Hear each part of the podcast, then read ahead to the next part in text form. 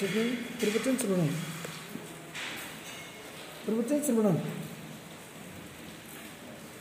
ज्ञानियों का उपदेश सुनने से एक ही समय में कई ग्रंथों का ज्ञान हो जाता है।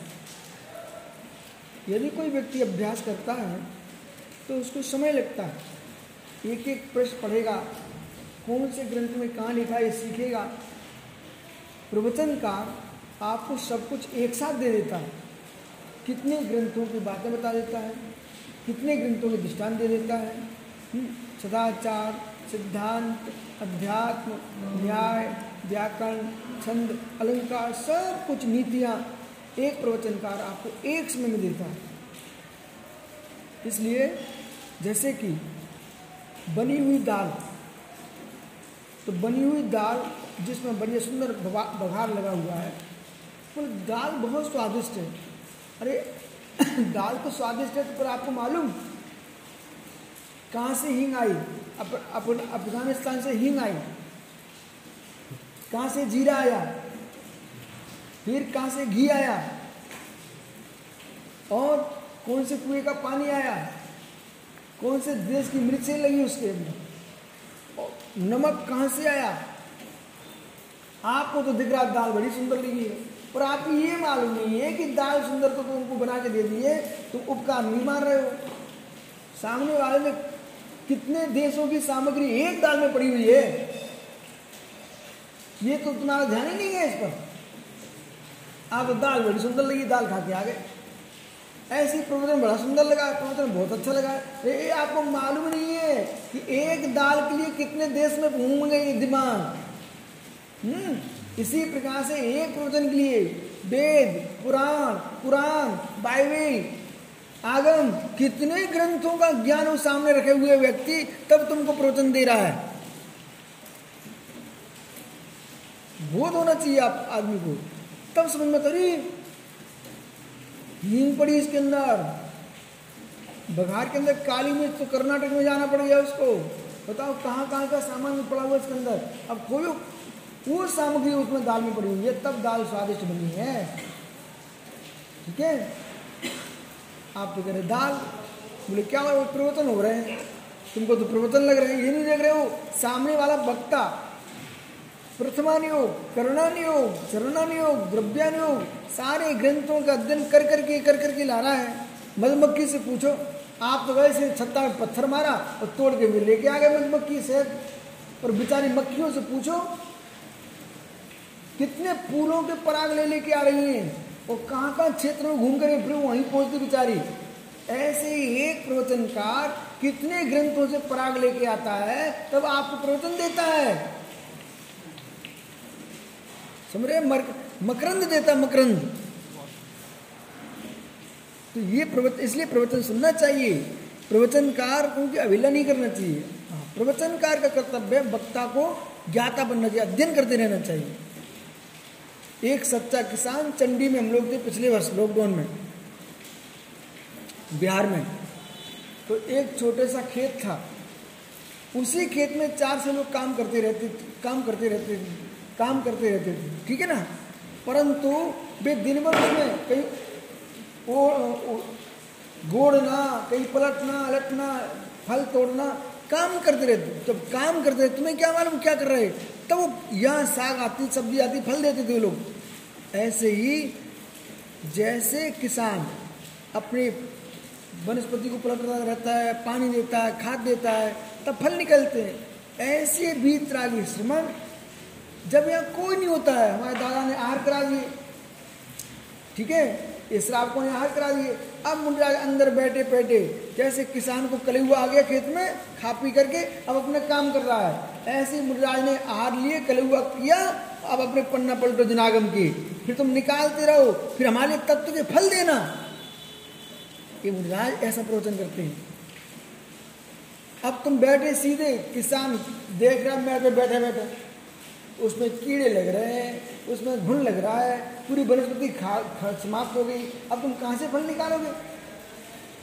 कोई भी वनस्पति होती उसमें कीड़े लग जाते हैं। अब देखो, सोच जाते थे। ऐसे ऐसे टमाटर लगे थे। याद है आपको? याद आ गए आपको? हाँ। हम लोग जहाँ सोच जाते थे, कोई ने बोए नहीं थे। जब लोग सोच जाते, उसी के बीज पड़े होंगे, उग गया तो ऐसा पौधा था। ऐसे ऐसे ऐसे। बड़े सुंदर टमाटर लगे तो उसमें लाल हो गए तो देखा आपने? आप ही तो थे साहब ठीक है? तो अब बे टमाटर देख के आए। हम तुम्हें उदाहरण दे रहे हैं। अब पंडित जी कह रहे बोले, महाराज जी टमाटर की बात कर तुम्हें क्या मालूम कहाँ देख के आए, कहाँ तुम्हें समझा रहे हैं? हम्म? इतने चल रहे, घूम रहे हैं। प्रत्येक वस्तु को प्रमेय बनाते हैं प्रवचन का गे बनाते हैं। और गे बना करके फिर परोसते हैं। जब तक यह क्लास नहीं छोड़ने का आपको। तो प्रज्ञा बढ़ती है गेयों से। जितना तुम अच्छी तरह से वस्तु को देखोगे देखने से ज्ञान बढ़ता है, देखने से विषय बढ़ते हैं, देखने से वासनाएँ बढ़ती हैं, देखने से साधना बढ़ती है। इसलिए सबसे पहले दृष्टि रखी गई है। आहार दंश ने तसु को उठाए, साधु विराए वधु आहार सन्नाहू यदि एक आहार संज्ञा की बात करें तो व्यक्ति से पहले देखता है फिर उपयोग ले जाता है। ठीक है? फिर असाता की उदीर्ण होने से, जीव को पेट खाली होने से भूख लगती है। प्रवचन नहीं छोड़ना चाहिए विश्रुत आगे प्रवचन नहीं छोड़ आपका नाम विश्रुत है और उनका नाम श्रुत है। विश्रुत और श्रुत एक विश्रुत सागर मुनि महाराज है, एक श्रुत सागर चुल्लक महाराज है। कोशेषु मूलवान कोश, कर्णकोशो सर्वथा, संपदा सर्वासु श्रेष्ठो नात्र संस्या।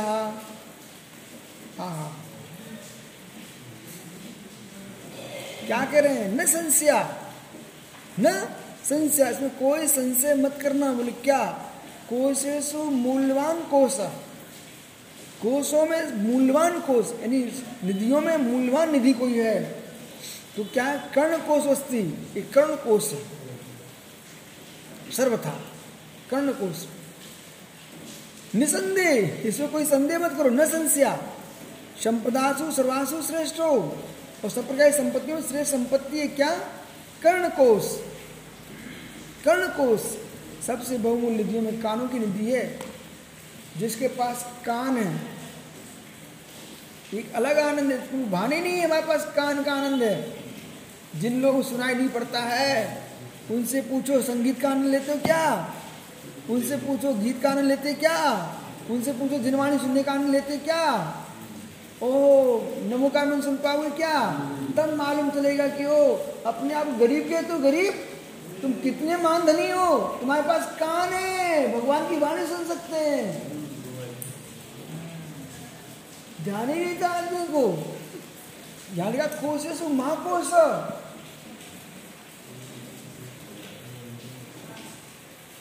इसलिए इसे सामान्य सोचो। अपने आप गरीब मत समझो। उन जीवों से मिलो जिनके पास एक इंद्री भी कम हो गई। हम्म, तो कानों को कानों का दुरुपयोग नहीं होना चाहिए। कानों को गानों मत लगाओ, कानों में ध्वनि सुनो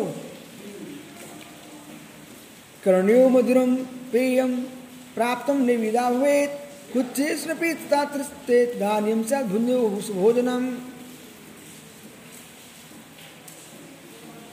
सुनो। आहा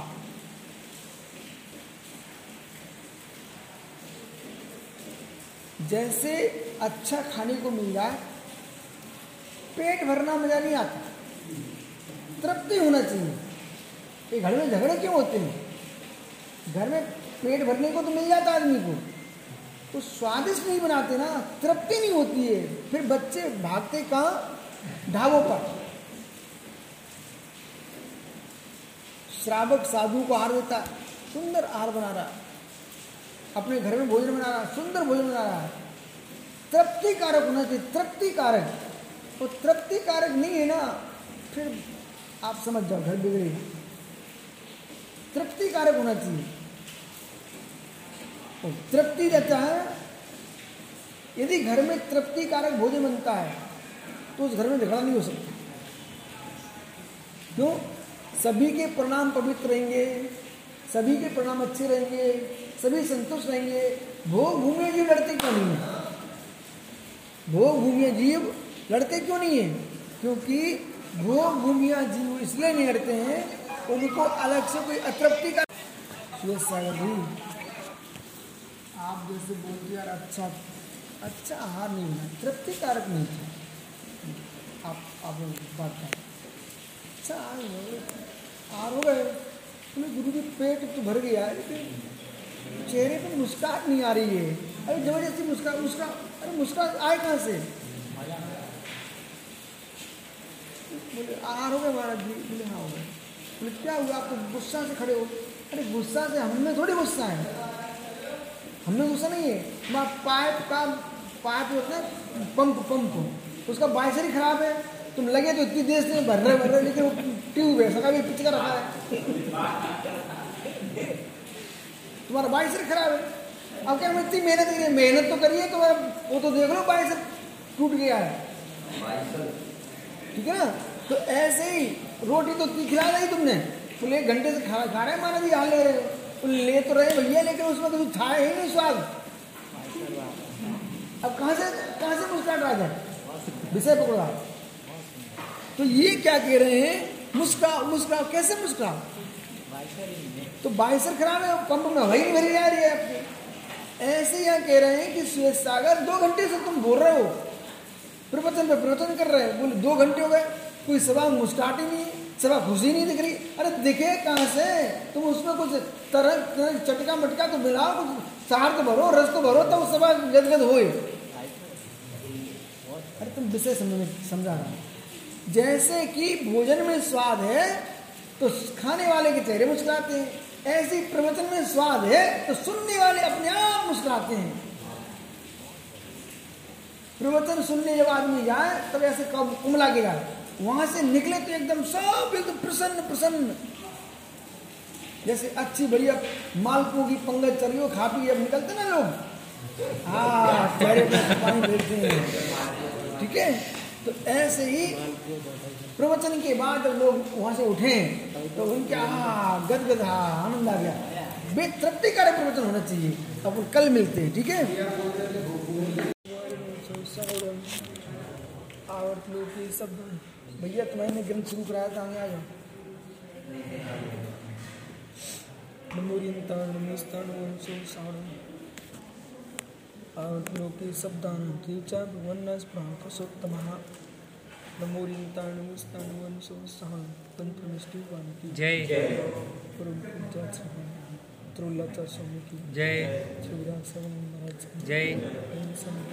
जय आचार्य भगवान विशुद्ध सागर महाराज की आचार्य संघ की जय।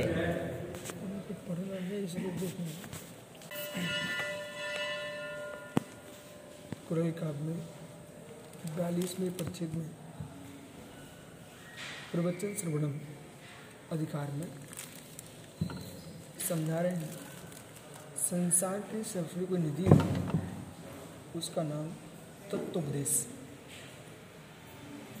जो विषय व्यक्ति को पढ़ने पर समझ में नहीं आता, वो विषय सुनने से समझ में आता है। गुरु शिष्य सामने जब होते हैं तो वीतरा की कथा चलती है। वीतरा की कथा में एक दूसरे प्रति ग्राही ग्राहक भाव है।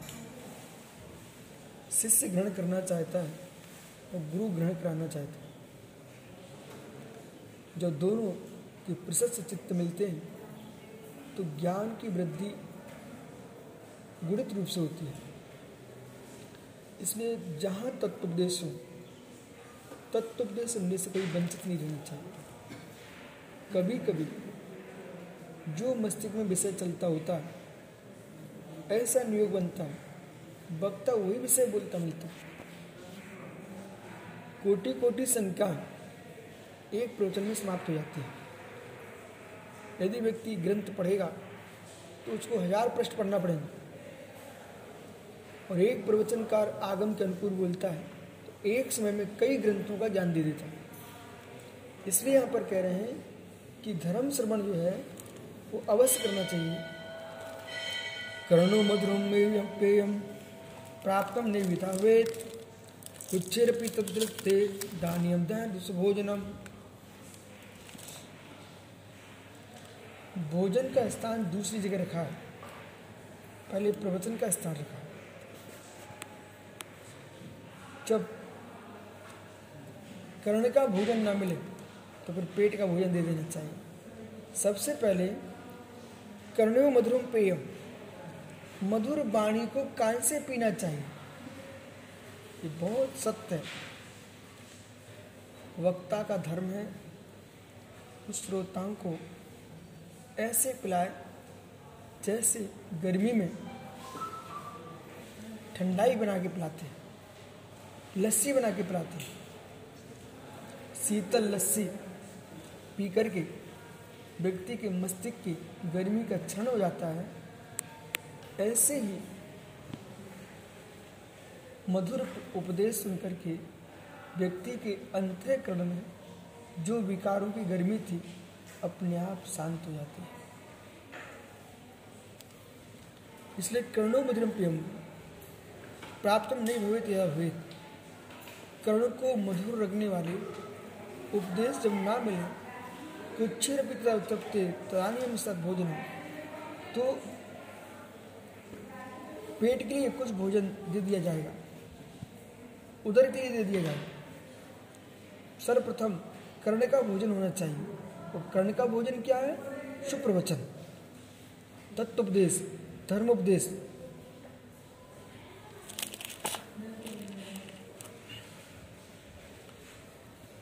शुक्त्यो वो नित्यम ये श्रुत्वा शालिन महित्ले ते सन्ति देवता रूप धारणा। प्रवचन करने वाला कितना श्रेष्ठ होगा? इसकी बात तो बाद में करें। वक्ता कितना श्रेष्ठ होगा, उसकी महिमा तो बाद में गाएँगे। अभी तो ये कह रहे हैं, जो सदस्रावक धर्मात्मा, सम्राट, राजनेता, धर्मनेता, ये सारे जीव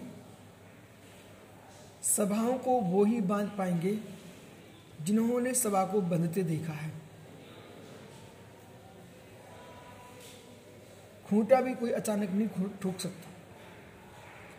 वही खूंटा ठोक सकता है, जिसने किसी को खूंटा ठोकते देखा होगा।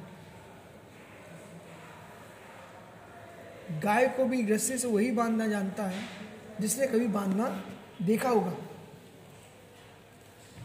जो व्यक्ति चाहता मैं सीधे भी गाय को पकड़ के रस्सी बाँध देता हूँ, उसे पता ही नहीं है कहाँ पर कैसे पकड़ना, कैसे वो आपको सींग मारेगी, तुम चले जाओ।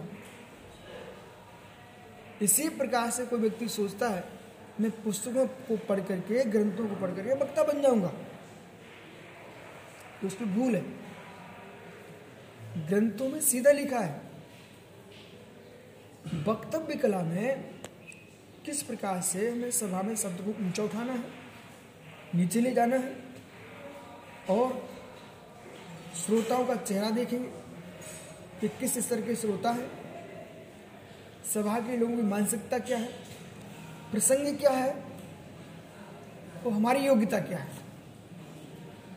हमारी उम्र क्या है? वो हमारा पद क्या है? जो इस बात का ध्यान नहीं रखता स्रोत वक्ता वो फैल हो जाता है। उसे स्वयं की उम्र का भी ध्यान रखना पड़ेगा। ऐसा नहीं कि सभा की उम्र का ध्यान रखें। स्वयं की उम्र का ध्यान रखना पड़ेगा। सभा की उम्र का ध्यान रखना पड़ेगा। स्वयं की विद्युता का ध्यान रखना पड़ेगा सभा की विद्युता का ध्यान रखना पड़ेगा। हमसे ऊँचे लोग बैठे हैं, इस बात का भी ध्यान रखना पड़ेगा। हमसे नीचे लोग बैठे हुए इस बात का ध्यान रखना पड़ेगा। साथ में उपदेशता को चाहिए है, मेरा पद क्या है? मेरे पद की गर्मा गिरे ना, दूसरे के पद की गर्मा गिरे ना कभी कभी बड़ी बातें बड़े मुख से अच्छी लगती है। सोच हमारा बड़ा है, लेकिन जो सभा चल रही है, उसमें हमारी बात पुष्ट नहीं हो सकती। है पूर्व में निकल चुका है विषय। यदि व्यक्ति शिक्षाशील नहीं है, डिग्री जिसे प्राप्त नहीं है, परंतु डिग्री से ज़्यादा जानता है, अधिकृत शास्त्री नहीं है, पर शास्त्री से ज़्यादा जानता है लेकिन शासन में शासन में सील आपकी नहीं चलेगी, वो डिग्रीधारी की चलेगी। उदाहरण, कोई व्यक्ति हिसाब किताब करने में बहुत कुशल है, पर पूर्ण दुकान का पूरा हिसाब कर तुम्हारी फैक्ट्री का हिसाब कर दिया फिर भी किशोर पाले को सीए लगाना पड़ता है। जबकि जो सामने वाला है, वो सीए से भी होशियार है। सीए क्यों लगाना पड़ेगा? क्योंकि वो शासन से अधिकृत आदमी है। उसकी मोहर लगना है। जो होशियार है, इसकी मोहर से काम नहीं चलेगा हस्ते से कोई काम नहीं चलने वाला। शासन में नहीं चलेगा ना इसलिए, यदि कोई भी मुनिराज कपड़े उतार कमरे में बैठ जाए, वो बाहर निकल जाए, हम मुनि महाराज बन गए कोई नहीं स्वीकार कर आचार के द्वारा दीक्षित है। शिष्य उनका है। प्रमाणित हो गया। इसी प्रकार से यहाँ पर कह रहे हैं प्रमाणित वक्ता के लिए श्रोता होना बहुत ज़रूरी है। बहुत ज़रूरी है। जितना उच्च वक्ता बनेगा, उसको अच्छे अच्छे वक्ताओं से सुनना चाहिए। परंतु वक्तव्य तो सुनना चाहिए, नकल किसी की नहीं करना चाहिए। यदि हम नकल करेंगे तो जब जब हम बोलेंगे तो लोग हमें हम, हमको सुनेंगे और सोचेंगे क्या? तो मेरे माध्यम से उसकी प्रभावना चल रही है। लोग हमें तो नकलची बोल रहे हैं। जो व्यक्ति किसी भी व्यक्ति की चाहे बोलने की नकल करे चाहे भोग ज्ञानी करने लग जाए चाहे किसी प्रकार कुछ भी बोलने लग जाए आप करो नकल। तो आप कहलाओगे क्या? आप नकलची कहलाओगे। और जिसने प्रारंभ किया अपना वक्तव्य जिस तरीके से उसकी प्रभावना होगी। तो ये बुद्धि हमारे पास होना चाहिए। हम सबको सामने से सीख के आएँगे। लेकिन जैसे कि जैसे कि गेहूँ पूरे मध्य प्रदेश से जाए, पंजाब से आए, लेकिन हैदराबाद में मार्का लगेगा तो किशोर पहाड़ी की लगेगा ना दुकान का, उसका, फैक्ट्री उसका, मिल का। यदि हम वो मार्का दूसरे का लगा देंगे और मेहनत हमारे यहाँ से चल रही है तो हमारा नाम कौन लेगा? जबकि गेहूँ सब्ज़ी जगह से आता है? परंतु आटा, आदि सामग्री तो इस फैक्ट्री के मालिक के नाम से बिकेगी ना। इसी प्रकार से मार्बल आता है राजस्थान से, पर हर प्रांत में वहाँ हर व्यक्ति अपने नाम से बेचता है। उसी प्रकार से आपको नाना ग्रंथों से पढ़ के आना चाहिए। नाना श्रोताओं, भक्ताओं सुन के आना चाहिए। लेकिन आपको अपने जो बोलने की पद्धति है, वो आपकी स्वयं की होना चाहिए। शब्द सा शब्द सा किसी का लेना प्रारंभ कर दोगे तो फिर जैसे आपने नाना वक्ता सुने हैं, ऐसे बहुत सारे लोगों ने नाना वक्ता सुने हैं। बेबी कहीं नहीं अरे ये तो सब इनका कुछ है ही नहीं है। इसलिए यहाँ पर कह रहे हैं, एक श्रेष्ठ वक्ता के लिए सब कुछ सुनने के बाद एक अपनी धारा बनाना चाहिए। पर सुनना बहुत आवश्यक है, बहुत अनिवार्य है। जब तक तो सुनेंगे नहीं, तब तक तो अपना मुख नहीं खुलता। समझ भैया? इसलिए एक श्रेष्ठ नेता के लिए श्रेष्ठ वक्ता होना अनिवार्य है। वही नेता चलेगा जो बोलेगा। वही नेता चलेगा जो बोलेगा जो बोलेगा नहीं, वो नेता चलेगा नहीं। वक्ता होना चाहिए। जब जब अवसर मिले। नहीं नहीं, हम आप ही बोलो। अब मैं उदाहरण देता हूँ।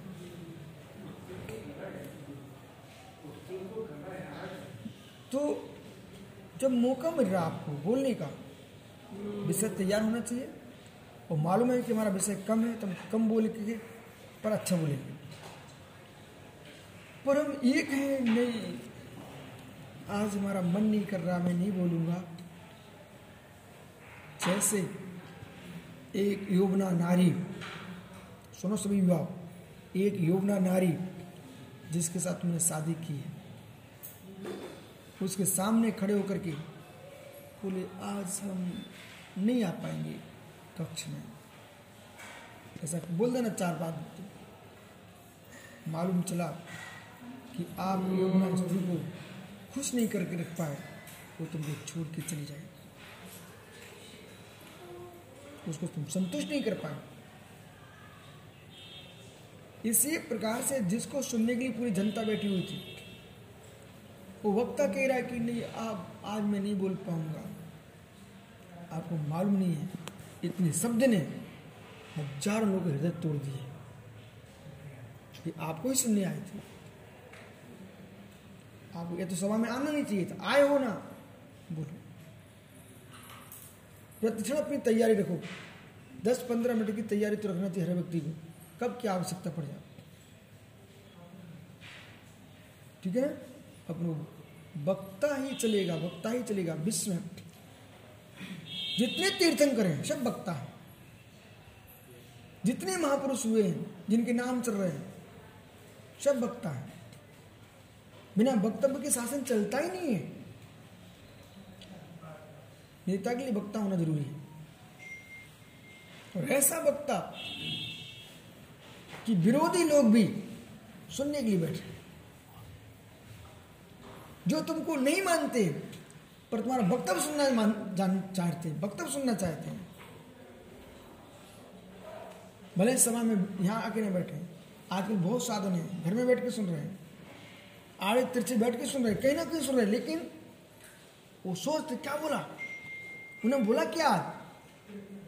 मतलब तुम्हारे वक्तव्य की प्रशंसा भी हो, निंदा भी होने लग जाए अब तुम पक्के वक्ता बन चुके प्रशंसक भी होना चाहिए, निंदक भी होना चाहिए। वे होंगे, अपने आप हो जाएँगे। यदि प्रशंसक होंगे तो नियम से निंदक मिलेंगे आपको। प्रशंसकों से फूलना नहीं और निंदकों से कुलना नहीं। अपना काम भूलना नहीं। अपना काम बराबर चलते रहना अच्छे वक्ता बनोगे तो कोई ना कोई तो निंदा करेगा। निंदा भी इसलिए की जा रही है कि वो भी सुन, तभी निंदा करे, वो सुनता है तुमको। तभी पकड़ता है न्याय ऐसा बोला है। यदि समाचार आए हैं कि विशुद्ध सागर ने आज ऐसा कैसे बोल दिया, इसका मतलब मैं खुश हूँ। तुमने हमको सुना है। मुझे तो श्रोता मिल गया। इसलिए अब समय हो गया।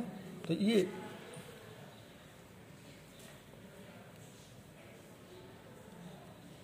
महितले ते संत देवता, ओ हो हो विश्व सागर सागरी, सुक्त्यो बहुवो नित्य में श्रुतम श्रुतशाली नाम जो जिन श्रुतशालिनाम श्रुतशाली लोगों से उनकी सुक्तियों को बहुवा नित्यम श्रुता नित्य उनकी सुक्तियों को तत्वदेश को सुनता है। महितले ते ही संति देवता। ओ वो महितल पर देवता रूप धारणा। वो श्रोता नहीं है वो देवता का रूप है जो आकर के जिनवाणी सुनता। है ओहो जो प्रवचन नहीं सुनते वे अपने देवत्व का नाश कर रहे हैं। सरवास सागर जी यदि प्रवचन नहीं सुन पाए तुम जीवन में सभा में नहीं पहुँच पाए तो तुम देवत्व का नाश कर रहे हो। वही देवता भूतल पर जो तत्व उपदेश सुनता है। और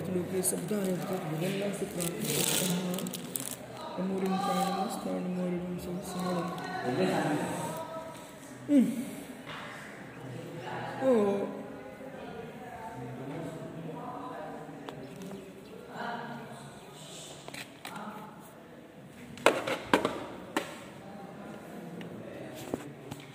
श्रीराम की जय चतुर्लचर स्वामी की जय। जय। आचार्य और विशुद्ध सागर महाराज की जय। आचार्य संघ की जय। बावी बयालीसवें परिचित में प्रवचन संबंध अधिकार में समझा रहे हैं जिन लोगों ने श्रद्धा से उपदेश सुना है वे लोग उस पृथ्वी पर देवता हैं। नैवाधीन सुतम एनम श्रुतम सोपी सद्वतः विवक्षन्निधाने ही शांते जड़ते जाड़ते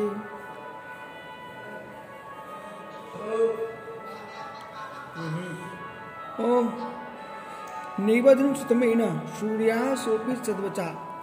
नैव अधीनम श्रुतम जिस व्यक्ति ने शास्त्रों को नहीं पढ़ा, ग्रंथों को नहीं सुना, शास्त्रों को पढ़ा नहीं नहीं वो अधिक तुम सुखम ना सुनया सो की सद बचा यदि वो भी जीव सद वचन सुनता है।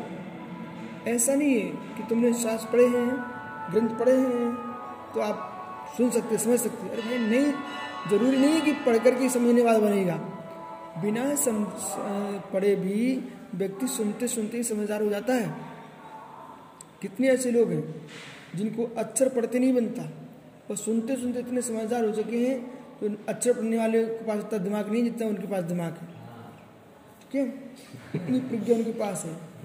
अक्षर पढ़ने वाले अक्षर ही पढ़ते, मिलते रहते हैं फिर। और वे बिना अक्षर पढ़े समझदारों के साथ इतना बैठ चुके हैं कि उनकी समझ इतनी विशिष्ट हो चुकी है कि अक्षर पढ़ने वालों को देख कर उन्हें लगता है कि ये कैसा अक्षर पढ़ने वाला जीव है। जिसके पास विवेक न हो हियोपाधि की दृष्टि न हो, पूरा प्रकार ज्ञान न हो और ये ये नहीं समझ पा रहा है कि किस समय क्या कहना चाहिए समय क्या चल रहा है। समय सूचकता का बोध होना चाहिए। जिस व्यक्ति को समय सूचकता का बोध नहीं है वो व्यक्ति अपने जीवन में सफल नहीं हो सकता। मतलब? इसका तात्पर्य है कि समय सूचकता का बोध आपको समय की सूचकता का ज्ञान होना चाहिए। ये समय इस बात को कहने का है कि नहीं। ये प्रसंग यहाँ पर क्या चल रहा है? खुशी के समय में अब दुख की बात करो। दुख के काल में तुम खुशी की बात करो। नाना प्रकार के विकल्पों से भरे। माहौल यहाँ पर अध्यात्म का है। तुम हँसी मज़ाक करने बैठे हो। समय यहाँ पर धर्म ध्यान का चल रहा है। तुम आठ रोज ध्यान की बातें करने बैठ गए। तो मतलब समय सूचकता का ज्ञान नहीं है। एक अच्छी से अच्छी बात भी समय देख के बोलना चाहिए। अच्छी से अच्छी बात भी समय पर नहीं बोल श्रेष्ठ से श्रेष्ठ धान यदि आप बोते खेती में तो वो भी आपको मौसम दे के बोलना चाहिए।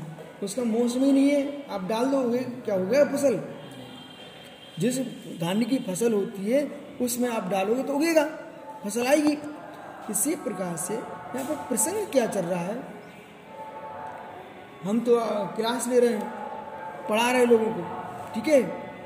अब वो कैसे व्यक्ति पुण्य करता है? क्लास का समय चल रहा है। अभी हमारा मस्तिष्क क्या चल रहा है? इन सबको ज्ञान प्रदान कर रहे हैं। आप आए गुरु जी दे दो। आप आए पाद प्रक्षण कर रहे हैं। मतलब आप तंग कर रहे हो तो एक समय एक काम होना चाहिए। तब ये सब ठीक हो जाए, इसका तुम दूसरा काम कर लो। फिर कोई भी काम करोगे, आप समझो, जिस आदमी के पास एकाग्रता है, उसको छोटी सी बात पर एकाग्रता भंग होगी। और जितना उच्च काम करोगे, उतनी उच्च एकाग्रता चाहिए। विषय पकड़ना चाहिए आदमी को, ठीक है? तो भक्ति भी करोगे, भक्ति भी करोगे। देखो कैसा लोग अपना वास्तु कैसे बिगाड़ते हैं।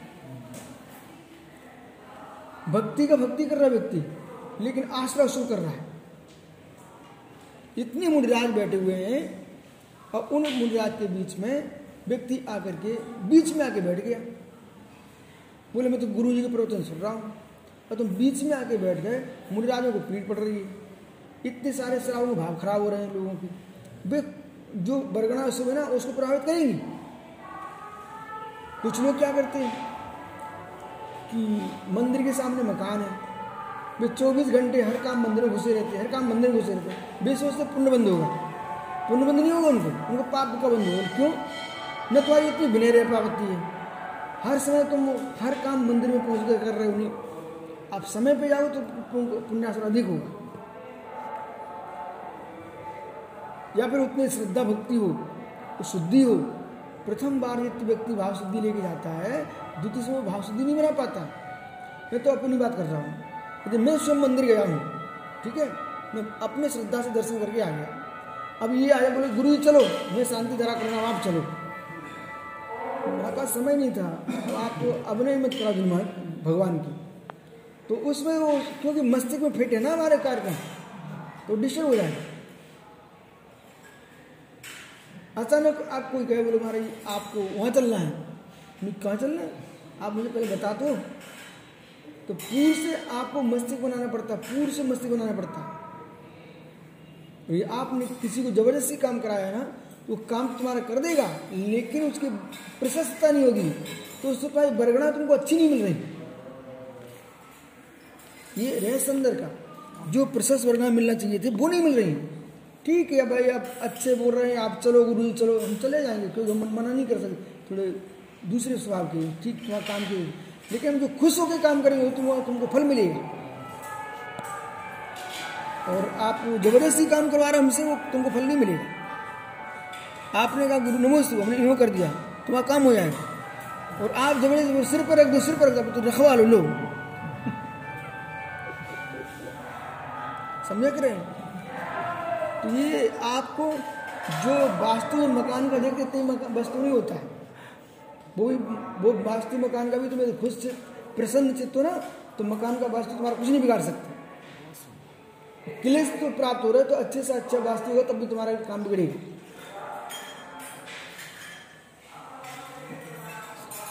तो यदि तुम श्रुतम श्रुतम सोपी।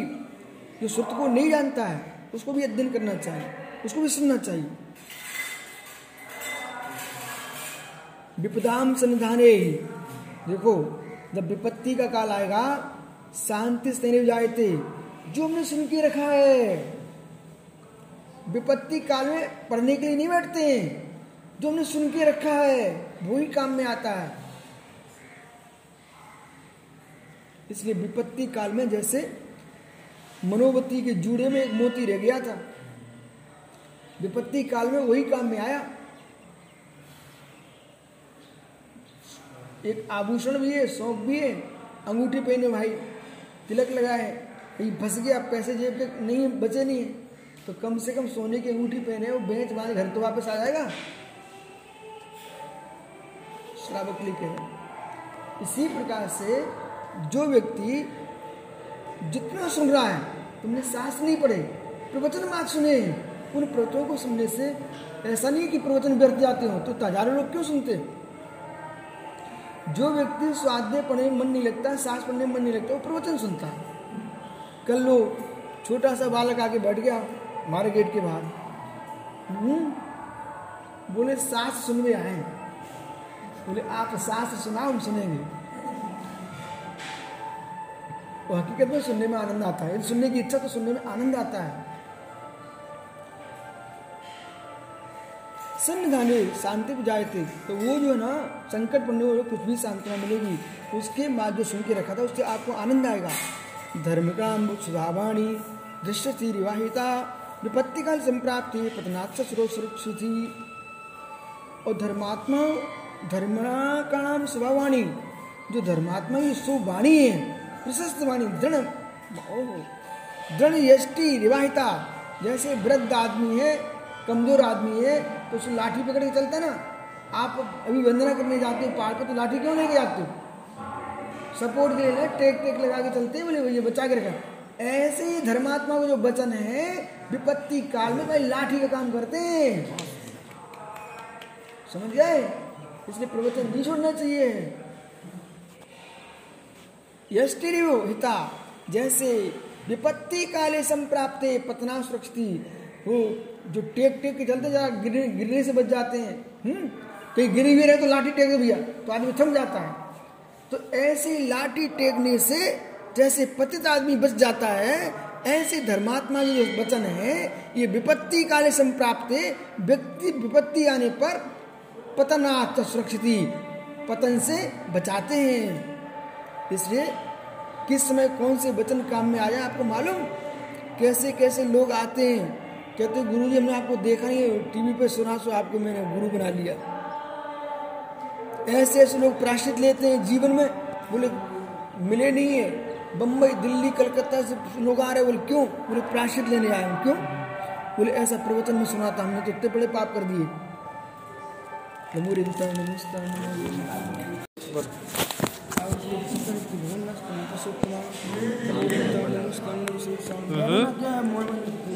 ये तो हट जाए भाई साहब।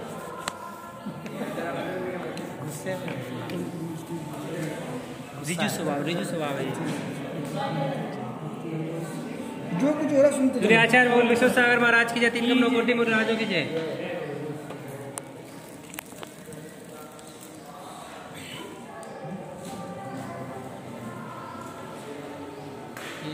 पूर्व में कहा, धर्मात्मक जो उपदेश है, वो एक लाठी के समान है। कि जैसे गिरती हुई लाठी सहकारी बनती है, ऐसे धर्मात्मा का उपदेश जो है ना, समय आने पर उनके सहकारी बनता है। अपि स्वस्थ महाद्वा श्रोतव्य युक्त एकैकनम इतने क्रियते भूमि मान्यता। ये अपि स्वस्थ महावाक्यम श्रोतव्य युक्त चेतसा अच्छे शब्दों को ध्यान से सुनो, चाहे थोड़े भी क्यों ना सुनो। अच्छे शब्द ध्यान से सुनो, अच्छे से सुनो, विवेक से सुनो, श्रद्धा से सुनो, विश्वास के साथ सुनो। अच्छे शब्द सुनोगे ना, शांति सुनोगे ना तो थोड़े शब्द तुम्हारी प्रतिष्ठा में समुचित वृद्धि करेंगे।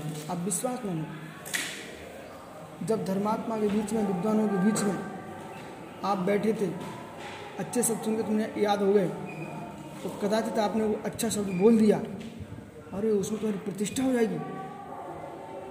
एक व्यक्ति अस्वस्थ हुआ, स्वस्थ सा। तो सिटी के लोग उसको देखने आए वो गाँव का आदमी था। तो मैंने पहली बार देखा। तो उन्होंने क्या किया? लेटे हुए थे। बहुत बीमार। तो शहर के लोग देखने आए, उनके रिश्तेदार। उन्होंने एक मंत्र बोला, जो बीमार थे। एक मंत्र बोला तो जितने लोग देखने आए थे, वे सब प्रभावित हो गए। उसमें मैं भी एक प्रभावित हो गया उनकी यार, ये लोग अनपढ़ लोग, इस प्रकार से मंत्र कहाँ सीख गए? ठीक है? उन्होंने मंत्र बोला तो मुझे मंत्र याद हो गया था। तो मतलब एक अच्छी बात व्यक्ति कहीं का कैसे होगा, अच्छी बात करेगा, श्रेष्ठ बात करेगा तो लोग उसके अपने आप हो जाते तो वक्ता वक्ता का वक्ता के लाखों लोग रहते हैं एक वक्ता क्योंकि वक्तव्य कला एक ऐसी कला है इसको सुनते ही हज़ार लोग तो टूट पड़ते हैं। ये प्रवचन कला तो अच्छे शब्द सुनने से आपकी प्रतिष्ठा बढ़ती है। कि थोड़ा भी शब्द सुनोगे तो यदि वक्ता बहुत श्रेष्ठ और उसकी सभा में आप आए हो, आप विश्वास मानना, तुम सभा के बाहर आओ तो लोग तुमसे पूछे अच्छा वहाँ गए थे? श्रेष्ठ जनों के पास, श्रेष्ठ जनों के प्रवचन सुनने से ये तुम्हारी प्रशंसा फैलती फिर जो वक्ता है, उसके सामने बैठो। जब वक्तव्य देना, उसे चेहरे देखते रहो। ऐसे देखो, जिज्ञासा बना के। आप विश्वास रखना, वक्ता को तुम शक्ति दे रहे हो और वक्ता आपको बहुत शक्ति दे रहा है। और उसने कदाचित तुम्हारे एक बार नाम ले लिया और इतनी सभा के बीच में। आपने अपने उस नाम की कीमत ही नहीं समझी। तुम्हारी तो बाई बाई हो गई। हम्म। तो मतलब ये कि एक श्रेष्ठ वक्ता के द्वारा तुम्हारी तरफ़ देख भी ली गया है। तो लोग तो बड़े बड़े नेता और बड़े बड़े वक्ताओं के सामने ऐसे जान कैसे आते कि ये हमारी तरफ़ एक बार देख लें? समझ कि नहीं? तो इसलिए श्रेष्ठ श्रोता वही है जो वक्ता के समय कोई दूसरे काम न करे। श्रेष्ठ श्रोता वही है, मात्र वक्ता की तरफ़ देखता रहे।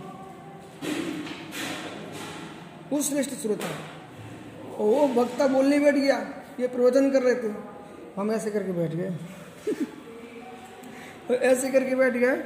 अब बेचारा सोचते, सुनाने वाला सोच रहा है, यार, क्या मालूम हम गलत बोल रहे हैं, क्या इसको कुछ हो गया है, क्या इसको कोई खत्म हो गया है, क्या कुछ समझ में नहीं आ रहा है? बोले, उसके ऐसे बैठने से वक्ता को दिमाग दर्द करने लगे, बोले, भगवान महावीर स्वामी के जब चलो अपन चलते अच्छी भूख लगी थी आपको। अच्छी थाली अच्छा आहार भी था। कर्नाटक में वो भाषा थोड़ी सी वैसी थी ना, उनकी भाषा समझ नहीं है तो आपके साथ हो गया था ना वो भाषा समझ नहीं आई थी। तो हो ऐसा उनको समझ में नहीं आता तुम क्या कर सकते जय बाबा महावीर। कोई व्यक्ति अच्छे आहार को भूखा है अच्छा आहार लेने के लिए गया है, आहार भी सुंदर है, स्वादिष्ट दिख रहा था आपको, परंतु देने वाला का जो स्वभाव था, विचित्र ढंग का फंस गया। तो भैया, तब फिर कभी क्या भैया चलो बैठ जाओ। इनके ताने बाने चल रहे हैं, भाग, तू आ, तू भाग, तू आ। अरे भाई, ये क्या है नाटक? कोई तुम क्लीनियर बन गए बस के? जो ब्रह्मचारी ऐसे जा खड़ा कर करें भगो सब सब ब्रह्मचारी बोल देना आज क्लास लगी थी। जो जा करके आर में खड़े हो जाते चाहे छोटे हो पतले हो मोटे हो कोई भी हो उनसे स्पष्ट बोल देना आप वहाँ जाओ लेकिन मोर रहना। कोई भी दयालु हो तो कह सकता उनसे कि बिल्कुल मोर देना बिल्कुल नहीं है क्यों आओ जाओ भगो आओ जाओ कुछ भी नहीं बोलना आपको। मात्र सामने खड़े रहो दूर। ठीक है? कुछ लोगों की आदत रहती है। आदत रहती बेटा। उनका चौका भी नहीं है तब भी, भी हल्ला कर मचाते रहते हैं। जबकि काम शांति से भी होता है। शांति से भी होता है और उससे भी होता है। ठीक है? तो किनेजर बन के काम नहीं करो। श्रावक बन के काम करो।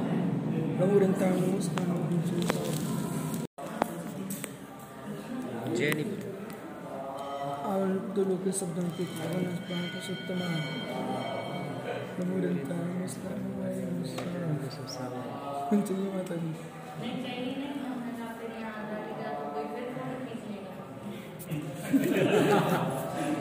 है सुतम एन स्वयं च विस्मृति बुधा स्वयं मन सभ्यस्तम जिस पुरुष ने अच्छी तरह से सुतम ए मननम कृतम। खूब मनन किया है अच्छी तरह से चिंतन किया है और सभ्यस्तम सुतम और अच्छी तरह श्रुत को अभ्यास किया है मनन किया। है विस्मृतमपि बुधा।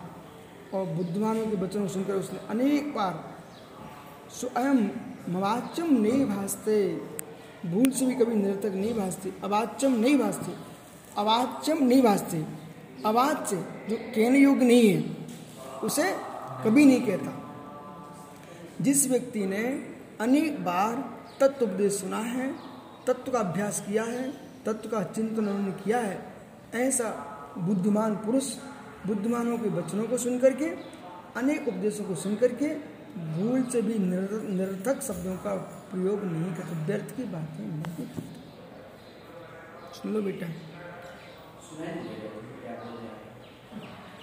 जिस व्यक्ति ने अच्छा तत्व का चिंतन किया है ज्ञानियों को उपदेश सुने हैं श्रुत का अभ्यास किया है, ऐसा जीव कभी भी व्यर्थ की बातें नहीं करता।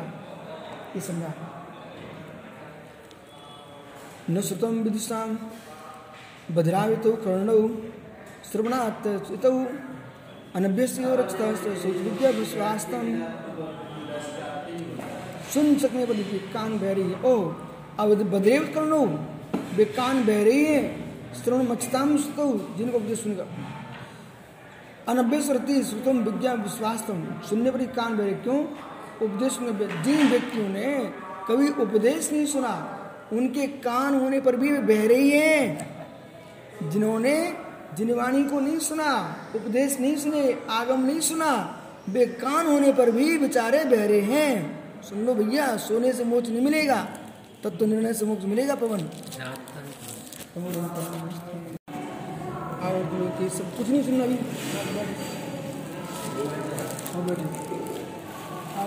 सब गानों को भगवान नाम सब जय। जय। जय। अजय विद्याक्षण महाराज की जय पवन संयुक्त धर्म की जय आचार्य ओम विशुद्ध सागर महाराज की जय। आचार्य संघ की जय। जय हो। परिच्छेद में पूरे काव्य में प्रवचन श्रवण की महिमा गाते हैं जो लोग कान होने पर भी धर्मोपदेश नहीं सुनते उनके कान कान नहीं बहरे के तुल्य हैं।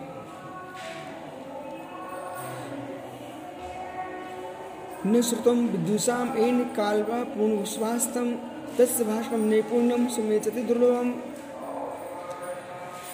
न श्रुतम विदुषाम एना, जिन्होंने विद्वानों के द्वारा कलापुण स्वास्थ्यम कलापुण स्वास्थ्य शब्दों को नहीं सुना। सबसे बड़ी बात यह है श्रेष्ठ वक्ता बनना है तो हमको विद्वानों का चातुर देखना चाहिए। वे विद्वान चाहे दीक्षित विद्वान हो चाहे अधीक्षित विद्वान हो, दोनों प्रकार के विद्वान होते हैं। अधीक्षित विद्वान श्रावक पंडित विद्वान, दीक्षित विद्वान, मुनि, आचार्य, उपाध्याय, साधु आर्क आदि ब्रह्मचारी आदि तो ये दीक्षित विद्वान। इन दोनों प्रकार के विद्वानों का आपको श्रवण करना चाहिए।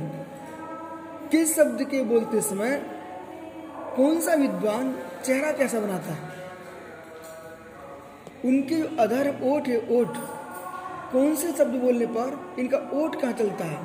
तो दंतु, तालु ओष्ट कंठ आदि पर ध्यान रखना चाहिए, तब तो आपको वक्तव्य समझ में आएगा। सुर साधना सुर साधना सुर साधना और कंठ साधना। सुर व्यंजन को उच्चारण करते समय कितना ध्यान रखें और नाटकीय पद्धति का ज्ञान होना चाहिए वक्ता को। नाटकीय पद्धति का ज्ञान होना चाहिए वक्ता को। आप प्रवचन करते समय कोई सम्राट को पात्र बना के बोल रहे हो तो थोड़ी आपकी आवाज़ में थोड़ा वैसा सम्राट बना आना चाहिए। ठीक है? कोई बालक बोल रहा तो बालक जैसे आपका हाव भाव हो। वृद्ध बोल तो वृद्ध जैसा हाव भाव हो। मुनिराज की बात कर रहे हो तो मुनिराज जैसे तुम्हारे भाव भाव होना चाहिए। तो उससे क्या होगा, जो श्रोता बैठे हुए ना, वे आपके साथ बहना प्रारंभ कर दें। आप मंच में बैठे हो, वे वे वहाँ पहुँच जाए, जहाँ की तुम बात कर रहे हो। तो ऐसा व्याख्या होना चाहिए। न श्रुतम विदुषाम, एन कलापूर्ण स्वास्थम ये मूल वस्तु कलापूर्ण जो शब्द है ना, ये गहरा है। कलापूर्ण स्वास्थम एक धारा में, एक धारा में बोलने वाले हज़ारों लोग हैं। उतार चढ़ाव आना चाहिए। जैसे आपने पढ़ दिया। भैया, प्रवचन सुनना चाहिए। प्रवचन सुनने से कल्याण होता है। इसके बिना कल्याण हो नहीं सकता है। जो आप बोल रहे हो, बोल तो अच्छी बात रहे हो, लेकिन भाई बात बोलने में दमंग ही नहीं है। अरे भाई, श्रुत का पान करो। श्रुत श्रवण से अंत्यकण में हिलोर उठती है। जैसे वायु का प्रेशर आ जाए तो कचरा उड़ने लगता है। पानी का प्रेशर जाए तो मल बहने लगता है। ऐसे श्रुत का प्रेशर पड़े तो कर्म बहने लगते हैं। आपको भाषा चेंज करना चाहिए। प्रवचन का कारण, प्रवचन क्या? जैसे सामान बातचीत कर रहे हैं, ऐसे अब तुम प्रवचन में बैठ गए हो तो फिर कुछ अंतर ही नहीं समझ में आ रहा। प्रवक्ता की भाषा बदलना चाहिए सोष्टव आना चाहिए।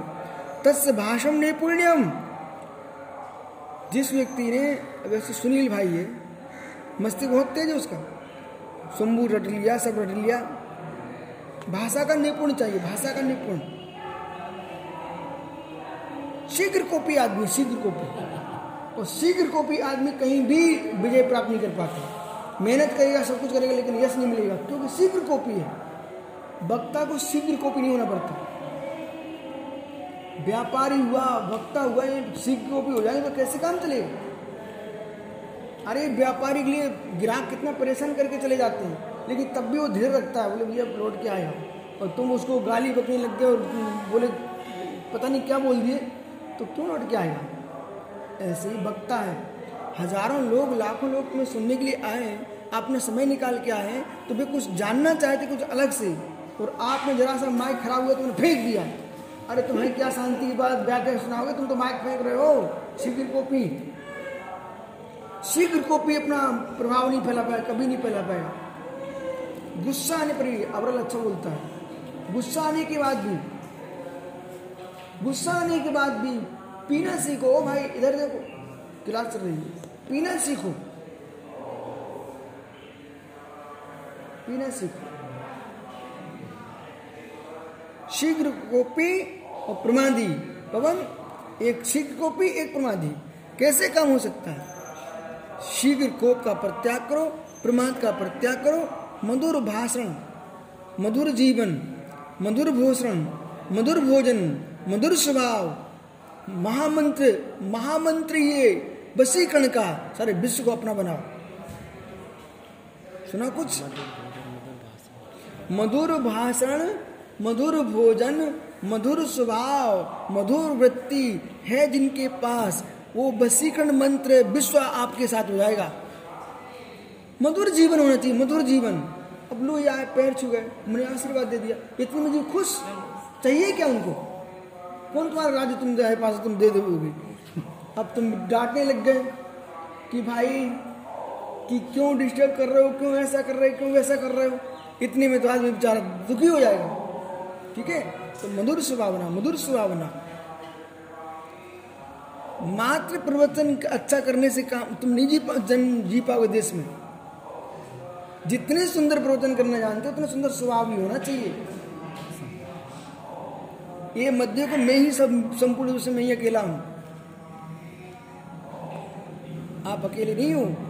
सारा विश्व जैसा अपने लिए चाहते दूसरे वैसे ही सोचो। ठीक है? तो तत्स भाषण पुण्यम, स्वमेव एवाति ध्रुवम। तो शब्दों को सुष्टो शब्दों को सुन करके, चतुर भरे शब्दों को श्रोताओं बन करके, वक्ताओं की सुनता है, उनके लिए भाषण की नम्रता प्राप्त करना कठिन नहीं है। उनके भाषण कर नम्रता प्राप्त करना कठिन है। जो नहीं सुनते हैं, उनको भाषण नहीं समझ में आ सकता। इसलिए सबसे पहले वक्ता बनना चाहते हो तो श्रेष्ठ श्रोता बनो।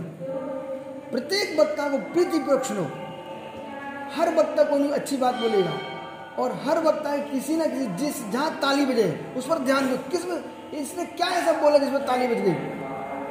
सवार में, आँखों में आँसू आ गए। ऐसा क्या इसने बोला आँसू आ गए?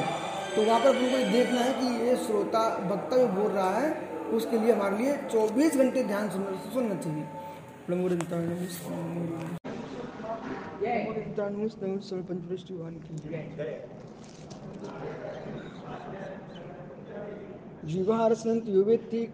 विसनोरसम नको समझ आ गया था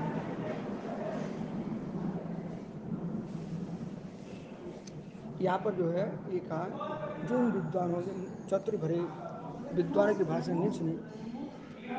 जब तक श्रेष्ठ प्रवचन नहीं सुनेगा व्यक्ति और विवेक युक्त नहीं होगा जब तक, तब तक ये जीव नम्रता के भाषण बोलना कठिन है। विनय वहीं आएगी, विनम्रता वहीं आएगी। ये परम सत्य है। जैसे लोगों के भाषण सुनोगे, वैसी भाषा बनेगी। जैसे लोगों के पास बैठोगे वैसे स्वभाव बनेगा। मुखिया का जैसा जीवन होगा, परिवार वैसा रहेगा। मुखिया का जैसा जीवन रहेगा, परिवार की धारा वैसे बनेगी। गुरु का जैसा जीवन बनेगा, रहेगा, शिष्य की वैसी व्यवस्था बनेगी। लेकिन इन सब के साथ प्रत्येक जीव की स्वयं की होनहार है। ऐसे ही विचित्र लोग हैं, तीर्थंकर के पास रह करके भी अपने स्वभाव को नहीं बदल पाए ठीक है ना? बहुत अच्छी बात है कि तीर्थंकर भगवान के मुनि कर्म का अच्छे हो गया। नहीं तो इतने सारे मुनियों को इतनी सारी आरकाओं को इतने सारे श्रापों को देख करके उनका दिमाग ही फट जाता। क्यों फटता? नाना जी बना ना कम लेकिन उनका मोह का अच्छा है और जिनके मोह का क्षय नहीं है वो भीड़ के साथ सुख से रहना चाहते हैं उन्हें उपेक्षा सीख लेना चाहिए। बहुत बढ़िया। जो उपेक्षा नहीं सीख पाए आज तक भी शांति से नहीं जी सकते क्यों? और कोई गन्ना लिए घूम रहा है, कोई तिलक लिए घूम रहा है इन सबको देखो, उपेक्षा करना सीखो सही है ना? तो सुख से जी सकती हो। तो हर बात में तुम टोकोगे, हर बात में टोकोगे तो सामने वाला परेशान और स्वयं परेशान रहोगे। ठीक उपेक्षा। बहुत सारे पक्ष वाले इसलिए दुखी हैं। पंकज इसलिए दुखी हैं। उनको हर बात में परेशानी है। तो टोकते हैं।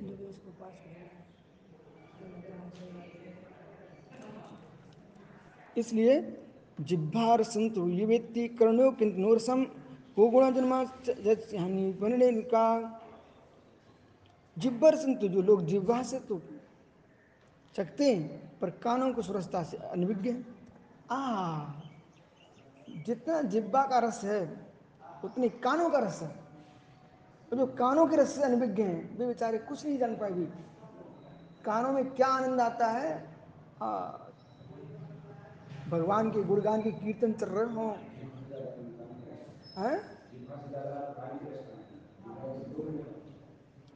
तो जिह्वा रसन तो यो व्यक्ति कर्णों की नो रसत? को गुणो जन्माना? तस हानि मरे वा? वो चाहे जिए, चाहे मरे आ चाहे जिए, चाहे मरे, उससे जगत में क्या हानि? जिस जीव ने कान का रस चखना नहीं सीखा, उस आदमी के जन जीने मरने से क्या फ़ायदा? इसलिए हमारे लिए जितना रचना कर सकते हैं, ऐसे कान कर सकना चाहिए। श्रेष्ठ वक्ताओं के उपदेश सुनना चाहिए।